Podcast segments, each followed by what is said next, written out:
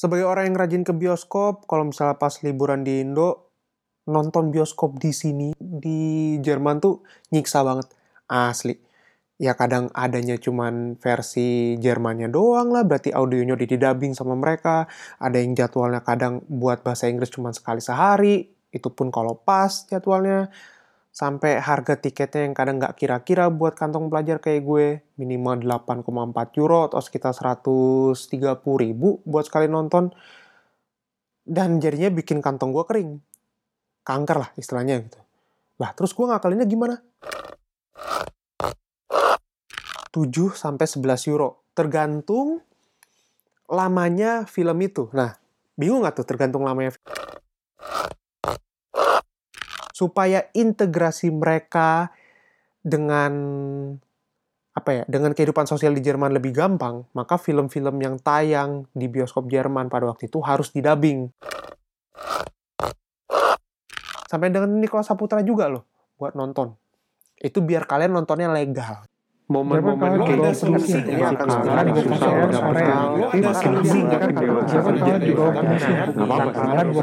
Korea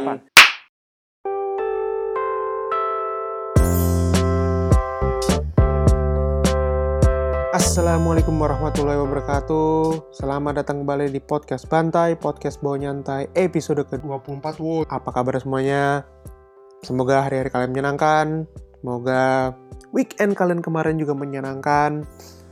Dan sebelum kita masuk ke episode ini Gue pengen ngucapin terima kasih buat kalian yang sudah mendengarkan podcast Bawa Nyantai Dari mungkin dari episode pertama kok kalian kepoin Spotify-nya podcast Bawa Nyantai. Buat kalian yang baru datang di podcast Bawa Nyantai atau baru pertama kali dengerin perkenalkan nama gue Ibi. Um, gue tinggal di Jerman. Gue istilahnya merantau lah. Gampangnya begitu daripada gue jelasin lama-lama. Sebelum masuk gue cuma pengen bilang mulai minggu depan podcast tepak bulu buat kalian yang suka sama badminton itu akan naik setiap hari Senin malam atau Selasa pagi di kalian. Dan untuk podcast Bawa Nyantai ini akan naik setiap Selasa malam atau Rabu pagi kalian. Ya udah. Um, tanpa banyak bacot, ya gimana ya? Sesuai sesuai dengan monolog. Ya monolog lagi. Emang gue komedian. Nggak sesuai dengan apa yang gue resahkan di awal podcast ini sebenarnya tuh gue pengen ngomongin untuk dua episode ke depan soal hobi gue yang non, demen nonton ya mungkin sekarang lagi jarang sih karena uh, sibuk atau apa. Tapi maksud gue gue artinya in general secara umum gue suka nonton film maupun series. Tapi masalahnya itu dia nonton di sini mahal banget kalau dirupiahin. Asli. Bener dah. Paling gak tuh kalau dirupiahin ya nantilah kita masuk ke biaya tuh nanti di topik utama. Jadi topik ini gue ngangkat dari tulisan gue di Medium sekitar satu tahun yang lalu. Kalau nggak salah itu tulisan penutup akhir tahun. Gue bikin dua part juga. Sesuai dengan podcast ini yang nanti topik ini akan gue bikin dua part juga. Uh, kalau kalian mau baca bisa ke medium gue di medium.com eh, medium.com slash at ibhi judulnya tuh kebangkitan popularitas dan sulitnya akses film-film Indonesia di luar negeri itu ada dua part, kalian bisa baca dua-duanya. Dan sebenarnya gini, jujur ya, kalau misalnya gue bandingkan kebiasaan nonton gue dulu dan sekarang itu jauh beda. Kalau dulu, waktu zaman-zaman gue masih kayak baru-baru di Jerman, waktu itu gue kayak males ke bioskop, jadi mau mau nggak mau kayak nunggu bajakan. Gue rela tuh nunggu sampai gue pulang ke Indo pas liburan itu gue puas-puasin nonton. Kayak gue bisa hampir setiap hari ke bioskop. Karena saking murahnya tiket waktu itu. Kalau kalau nggak salah masih ada yang jual 20 ribu. 2013 masih ada nggak sih bioskop yang jual 20 ribu tiket HTM Senin apa HTM Senin sampai Kamis? Kalau nggak salah masih ada. Gue lupa. Dan itu kerasa banget asli ketika gue balik lagi ke Jerman terus akhirnya gue memberikan memberanikan diri untuk ngeluarin duit lumayan banyak untuk nonton ke bioskop. Dan waktu itu gue kayak masih belum pengen apa istilahnya subscribe buat atau kayak gue langganan Netflix gue masih belum terlalu pengen karena waktu itu juga katanya pilihan film dan series masih terbatas banget udah nggak nggak kayak sekarang yang banyak Netflix originals um, Amazon originals atau bahkan Hulu. Tapi Hulu nggak ada di Jerman sih. Cuman ya lu bisa pakai VPN dan lain-lain yang sekarang bahkan itu udah jadi kayak semacam apa ya bukan kewajiban tapi lebih tepatnya kayak oh iya itu udah kebutuhan lo gitu buat nonton.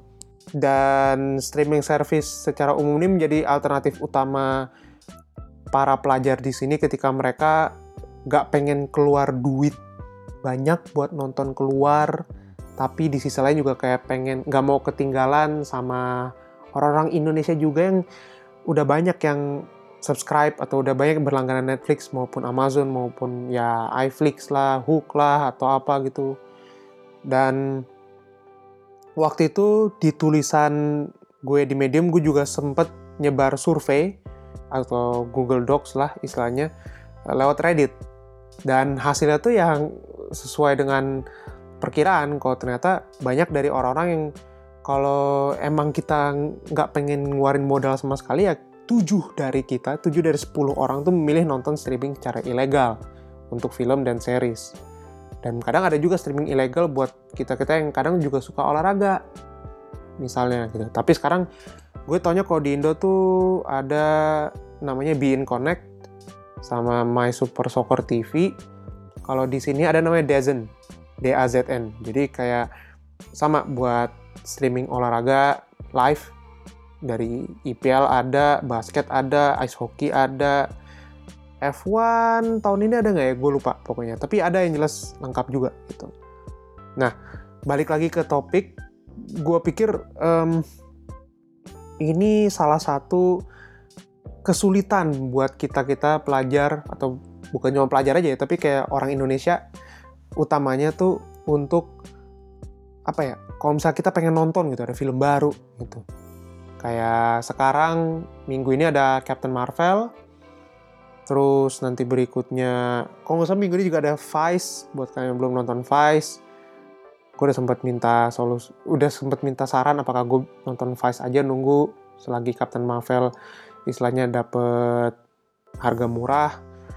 Dan jujur aja ya, sekarang sebelum kita masuk ke biaya-biaya, gue cuma pengen bilang buat ngingetin, 1 euro itu kurang lebih 16 ribu. Meskipun harganya meskipun sekarang nilai tukarnya tuh mungkin di bawah itu ya tapi gue cuma pengen istilahnya biar membulatkan lebih gampang. 1 euro 16 ribu jadi kalian ngitungnya juga gampang gitu ya. Jadi gini gue tinggal di Mannheim di Jerman. Di Mannheim ini ada satu apa dua gitu pokoknya ada dua istilahnya tuh kayak perusahaan penayangan bioskop. Kalau kayak di Indo macam Sex One atau Blitz namanya kemudian CGV Cinemax. Di sini ada dua namanya Cinemax dan juga Cineplex. Meskipun mereka kayak satu grup sih gitu. dan setelah selebihnya tuh bioskop indie atau bioskop-bioskop kecil kelas 2 istilahnya. Jadi kalau gue pengen nonton murah gue tuh paling nggak harus nunggu film yang gue pengen nonton tuh paling cepat satu minggu atau biasanya dua minggu, 14 hari setelah penayangan perdana. Artinya gini, gue misalnya pengen nonton Captain Marvel nih, tapi harganya masih mahal. Sementara gue pengen nunggu promo atau kayak istilahnya uh, nice price kalau di sini bilangnya. Mau nggak mau gue harus nunggu paling cepat dua minggu kemudian buat dapetin harga 5 euro. Kurang lebih berapa tuh coba 5 euro? 80 ribu. 80 ribu? Lu bilang murah. Di Indonesia 80 ribu lo udah bisa nonton di Access One Premier hari biasa 75 ribu. Di Kokas, di Lotte, di Kuningan City kalau nggak salah ada juga. Iya 75 ribu. Udah dapat reclining seat terus kursinya yang kulit. Sementara gue 80 ribu itu kata udah paling murah nice price. Dan dan dan kursinya ya kursi standar gitu. Nggak nggak nggak mewah gitu loh. Dan itu uh, struggle gue karena gue suka nonton sih jadi kayak menurut gue tuh masuk ke dalam salah satu ya struggle inilah sebagai pelajar di luar negeri gitu. Karena biasanya mungkin di Indo gue nonton emang murah sih ya di Indo ya. Relatif murah 30 ribu bisa dapat 35 ribu standar mungkin untuk hari biasa. Dan kalau di sini standarnya tuh kurang lebih sekitar um, paling murah tuh 7 sampai 11 euro. Tergantung lamanya film itu. Nah bingung nggak tuh tergantung lamanya film? Jadi gini kalau misalnya film itu durasinya di bawah 120 menit, berarti nggak ada biaya tambahan. Tapi kalau misalnya filmnya itu di atas 120 menit, jadi kayak misalnya antara 120 sampai 130 menit, misalnya durasi filmnya itu, maka dari harga dasar tiket, taruhlah 8 euro misalnya, itu ditambahin 1 euro. Berarti artinya gue nonton jadi 9 euro. Kalau misalnya durasi filmnya tuh nyampe 135 menit. Dan kalau lebih dari itu, gue mesti tambah lagi satu setengah euro. Jadi dari harga dasar paling enggak tadi contoh 8 euro tambah satu setengah euro. Jadi total gue ngeluarin minimal sembilan setengah euro buat nonton. Nah, dan 8 sampai 11 euro ini bervariasi ya di tiap kota beda-beda kadang. Ada yang harganya lebih murah, ada yang harganya lebih mahal banget. Dan kadang biasanya kalau kalian uh, pesannya lewat online, reservasi tempat di beberapa bioskop, di beberapa jaringan itu kadang harus ada uh, biaya tambahan. Ya sama sih kalau di Indo juga misalnya lewat MTX kalian minimal nambah 1.500 rupiah sih, tapi itu masih relatif murah lah. Di sini kadang lu nambah 3 euro buat 1 sampai 3 euro buat cuslak atau kayak biaya tambahan gitu. Dan kalau kalian misalnya kayak pengen ngemat dalam tanda kutip, artinya ngemat tapi kalian nggak mau repot-repot kayak istilahnya tuh nyelip nyelipin makanan gitulah di tas kalian meskipun di sini ya kalau boleh jujur gampang banget nyelipin makanan dari rumah gitu. Kalau mau bawa nasi padang silakan gitu. Tapi kalau kalian males ya kadang ada bundle gitu atau kayak istilahnya udah paketan beli tiketnya tuh jadi kayak kalau salah sekitar 12 sampai 15 euro jadi kayak paketannya tuh termasuk uh, tiket film satu, habis itu minum Coca-Cola atau soft drink apa pun setengah liter sama satu popcorn medium. Popcorn medium kalau dibawa konteks ke ukuran popcorn Indo kurang lebih itu yang large. Tadi kalau gue sebut kayak gimana caranya gue bisa ngakalin hobi nonton gue itu ya kadang itu dia antara gue nonton nunggu dua minggu setelah penayangan perdana which is suck karena gue pikir ya udahlah nanti total udah banyak spoiler di mana-mana. Apalagi kok kalian benci sama spoiler. Gue sih oke oke aja sama spoiler. Tapi ya kalian kan pasti rata-rata deh kalian nggak mau dong di spoilerin gitu. Apalagi film kayak macam Captain Marvel atau film-film box office tuh pasti kalian mikir ah jangan spoiler dong bla bla bla gitu. Ya kadang kalau kalian mau nonton bioskop murah di sini nunggu dua minggu atau ya nabung dikit uh, cari voucher lah apa gitu. Atau kalau enggak kalian misalnya oh gue nggak terlalu suka film-film apa box office nih. Terlalu mainstream buat gue cuy. Gitu misalnya. Ya kalian bisa nonton film indie di bioskop kelas 2 kalau di sini. Tapi ada tapi nih. Film-film di Jerman kebanyakan tuh sebelum tayang satu Jerman, film ini mesti ngelewatin ya sensor tapi ya sensor nggak se strict di Indo lah. Gitu. Mesti ngelewatin pasti ada ngelewatin sensor, ngelewatin screen test, ngelewatin kayak specification test dan kemudian didubbing dulu filmnya. Didubbing, tahu kan dubbing maksudnya artinya kayak diterjemahin ke bahasa mereka. Nah, baru film itu bisa disebar luaskan ke seluruh Jerman. Dan kalau filmnya tayang di kota kecil, kota gue untungnya bukan kota kecil, tapi kayak kota kelas, eh, istilahnya kayak kota ukuran menengah lah gitu, kayak macam apa ya, segede apa ya, segede Malang atau segede Bandung lah kurang lebih. Um, biasanya sih kita dikasih dua pilihan, ada OVAW, OV atau original version atau ya versi biasa, versi di dubbing. Nah, kalau di kota gede macam Berlin, nonton film tuh ya udah pasti ada OVAW, original version ini, sama versi yang Jermannya gitu. Apalagi Berlin kok kalian istilahnya termasuk kayak penggila penggiat nonton film tuh kalian tau lah Berlin terkenal dengan Berlinale Festival gitu kan. Nah, sebelum gue masuk ke poin berikutnya sih gue cuma pengen bilang kenapa film Jerman di dubbing gitu. Simpelnya gini, um, tepatnya ketika abis Perang Dunia Kedua, ini mungkin mudah-mudahan informasi gue nggak salah ya, gue pernah baca di sebuah artikel. Jadi gini, ketika abis Perang Dunia Kedua kan Jerman kalah, ya kan? Nah, Jerman ini waktu itu butuh istilahnya kayak imigran atau pekerja dari Polandia, Turki segala macam untuk ngebangun ulang Jerman, terutama ini konteksnya Jerman Barat ya waktu itu ya ngebangun ulang gitu. Jadi kayak mereka banyak, jadi kayak banyak orang-orang imigran dari Polandia, dari Turki, dari Itali datang ke Jerman, kemudian mereka kerja gitu kan.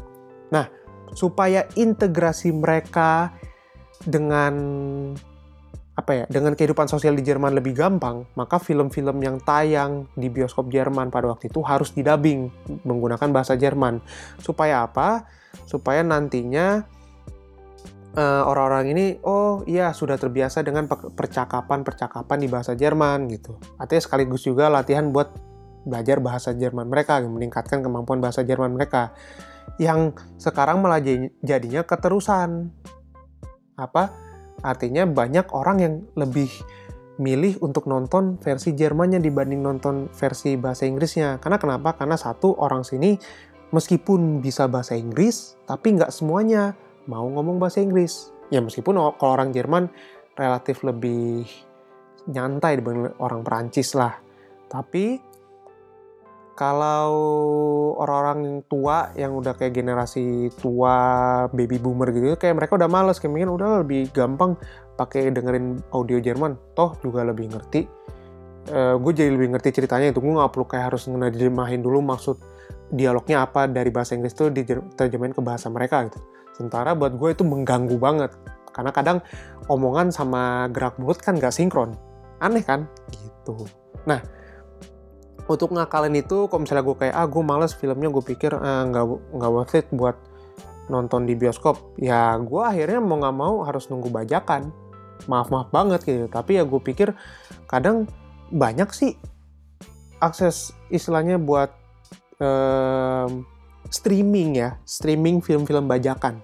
Ingat, kenapa gue bilang streaming? Karena, sorry, karena download apa ya, don uh, aturan mendownload atau aturan upload di Eropa ini termasuk lumayan ketat gitu. Artinya kalau misalnya gue ketahuan ngedownload film lewat kayak file share segala macam atau bahkan lewat torrent gitu ya. Terus gue ketahuan, gue tuh bisa didenda paling murah. Oh shit sorry, gue bisa didenda paling murah tuh 1.500 euro. 1.500 euro kayak 16 ya kalian tahu sendiri lah berapa kurang lebih sekitar 24 juta. Men itu udah kayak ya Allah Akbar makanya kayak ya udahlah streaming gue mendingan streaming meskipun kayak itu bajakan ya tapi paling nggak streaming itu masih termasuk ke dalam kategori abu-abu gitu. Artinya selama lu bukan streaming dari torrent atau misalnya kayak lu streamingnya masih streaming legal atau bahkan streamingnya kayak lu nggak mendownload uh, secara gamblang filenya ke dalam komputer lu, meskipun sebenarnya streaming itu secara tidak langsung lu mendownload file lewat cache, tetap istilahnya kayak lebih aman lu streaming daripada lu download langsung ke film. Selain gitu juga kadang untuk film-film yang dipikir kayak ah kayaknya nggak worth it untuk nonton di bioskop, ya kadang kita bisa memperkirakan kurang lebih ya 2 sampai 3 bulan untuk film itu uh, turun layar terus masuk ke streaming ilegal gitu. Kalaupun misalnya udah nggak sabar ya kalian paling nonton kualitas DVD RIP atau kayak HD RIP aja yang standar. Kalau udah bagus ya Blu-ray RIP kadang gitu. Buat kalian nggak tahu istilah itu mungkin kalian harus lebih rajin-rajin download lagi lah buat kalian yang di Indo gitu. Kalau nggak, kalian download film legal, ya nunggu 3 bulan atau aturan 90 hari, um, istilahnya lah gitu buat patokannya, ya paling download kalau Apple store ya 5 sampai 10 euro lah tergantung filmnya. Nah,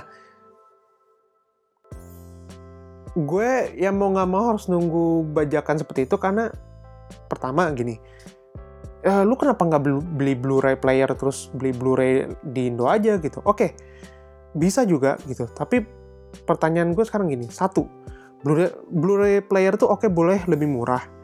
Tapi kalau kalian mau beli originalnya, uh, Blu-ray ini, paling nggak kalian keluar duit lagi. Kadang keluar, kadang ngeluarin duit buat Blu-ray lebih mahal dibanding kalian nonton ke bioskop. Blu-ray di sini paling murah 10 euro. Kalau filmnya baru keluar, bagus, full, terus kemudian ada kayak semacam featurette atau kayak istilahnya behind the scene gitu-gitu, paling nggak keluar 25 euro untuk satu Blu-ray disc. Kalau kan istilahnya demen ngoleksi Blu-ray ya paling Blu-ray kalian pakai buat kayak nonton yang istilahnya film atau series yang termasuk dalam box set yang dijual lebih murah gitu. Ya mau nggak mau artinya balik lagi ke apa namanya ke omongan awal ya kita sebagai student ya cari alternatif murah ya paling langganan Netflix atau langganan Amazon Prime buat kalian yang kalau nonton di Amazon Prime yang kalian kok kalian demen nonton The Grand Tour atau kalian demen nonton macam The Marvelous Mrs. Maisel itu bagus banget sih seriesnya. Ya paling gitu.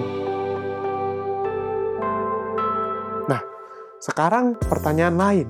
Sebelum kita menutup podcast ini, kalau misalnya film Indo bagus nih gitu, kalian ngeliat di Twitter, bapak-bapak, bagus banget nih film ini gitu. Kayak misalnya hmm, film yang paling deket sekarang film Indo apa sih? Yang oh ya Dilan, contoh misalnya. Kalian suka Dilan misalnya gitu ya. Meskipun gue pikir kayak kayaknya Dilan yang sekarang biasa aja gitu. Gue nggak tahu sih. Kalau misalkan kalian mau nonton Dilan tapi nggak mau ketinggalan eh, gimana? Ya udah kadang ya itu tadi. Um, untuk film Indonesia ini agak spesial sih karena uh, aturan 9, atau patokan 90 hari itu kadang nggak nentu untuk setiap film. Kalau film-filmnya ecek-ecek oke okay, mungkin uh, kadang dua bulan tiga bulan udah ada aja di TV Indo terus nanti berikutnya naik ke ke YouTube gitu. Ya kan nonton film Indo ini agak sedikit tricky di di luar negeri. Karena kadang uh, kalau misalnya ada showcase-nya pun ya berarti mau nggak mau um, istilahnya mesti manggil produser dari Indo terus terbangin mereka ke sini buat bikin nonton bareng. Kayak waktu itu dulu di Belanda kalau nggak salah ada namanya kalau nggak salah filmnya ada apa dengan cinta dua itu sampai ngedatengin Nikola Saputra juga kok nggak salah ya? Gue lupa. Pokoknya sampai dengan Nikola Saputra juga loh buat nonton. Itu biar kalian nontonnya legal. Gitu. kalau enggak ya kalian udah pasti nyarinya bajakan. Kita kalau kalau enggak film-film di bawah 2013 tuh kadang ada di YouTube. Nah tinggal cari aja keywordnya pinter-pinter dikit lah gitu yang apa nih keywordnya kayak tata tata tata pasti nemu yang full. Ada. Cari aja kalau enggak, misalnya kalian pengen nonton legal, tapi aksesnya susah, ya udah langganan VPN, terus kalian langganan juga yang di Indo kayak ada iFlix, kayak ada kayak ada Hook, terus ada macam-macam lagi lah gitu. Repot tapi jadinya kan keluar duitnya lebih banyak malah. Mesti langganan VPN iya, mesti langganan yang di Indo iya juga. Ngurusnya kadang belum tentu segampang kalau misalnya kalian ngurus Netflix di sini, ya kan? Gitu. Nah, untuk menutup episode ini, karena episode berikutnya ngomongin soal film Indo, um, yang tiba, yang istilahnya tuh udah akhir-akhirnya tuh benar-benar kayak udah menjadi apa ya namanya, udah jadi kayak pilihan orang Indonesia buat nonton gitu loh. Artinya film Indo udah nggak bisa dikesampingkan lagi. Artinya sekarang tuh orang jadi mikir, ah ada film Indo nih bagus nggak ya? Gitu. Udah nggak kayak dulu ini mana ah film Indo paling gini-gini doang gitu. Atau kayak horror seks atau misalnya filmnya ah paling sepi cinta-cintaan lagi. Meskipun sampai sekarang sih ya 70-80% tuh statementnya masih valid lah gitu. Tapi paling nggak banyak filmmaker filmmaker Indo yang sekarang udah berani gitu Eh, pengen ngasilin film-film Indonesia yang berkualitas gitu. Nah kan gue sebagai orang Indo juga nggak pengen dong ketinggalan film-film Indo yang bagus gitu. Bukan yang cuma ketinggalan film Indo tapi film Indo yang bagus gitu. Nah gimana cara gue ngakalinnya? Kemudian apa sih yang eh, pengen gue apa ya seberapa besar effort yang harus gue keluarkan untuk gue nonton film Indo ini selain yang tadi gue ceritain sebelumnya langganan VPN gitu-gitu. Terus kemudian bagaimana tanggapan orang-orang Indo diaspora Indonesia di luar terhadap film-film Indo sekarang yang uh, banyak bermunculan di bioskop? Itu sih yang pengen gue omongin di episode berikutnya. Jadi uh, buat kalian yang udah dengerin episode ini sampai menit ke mungkin istilahnya menit ke 26 27 kali ya gitu. Jangan lupa subscribe podcast Bawa Nyantai di Spotify, di SoundCloud. Nanti episode ini akan naik di SoundCloud juga, di Anchor, di Apple Podcast, di Google Podcast.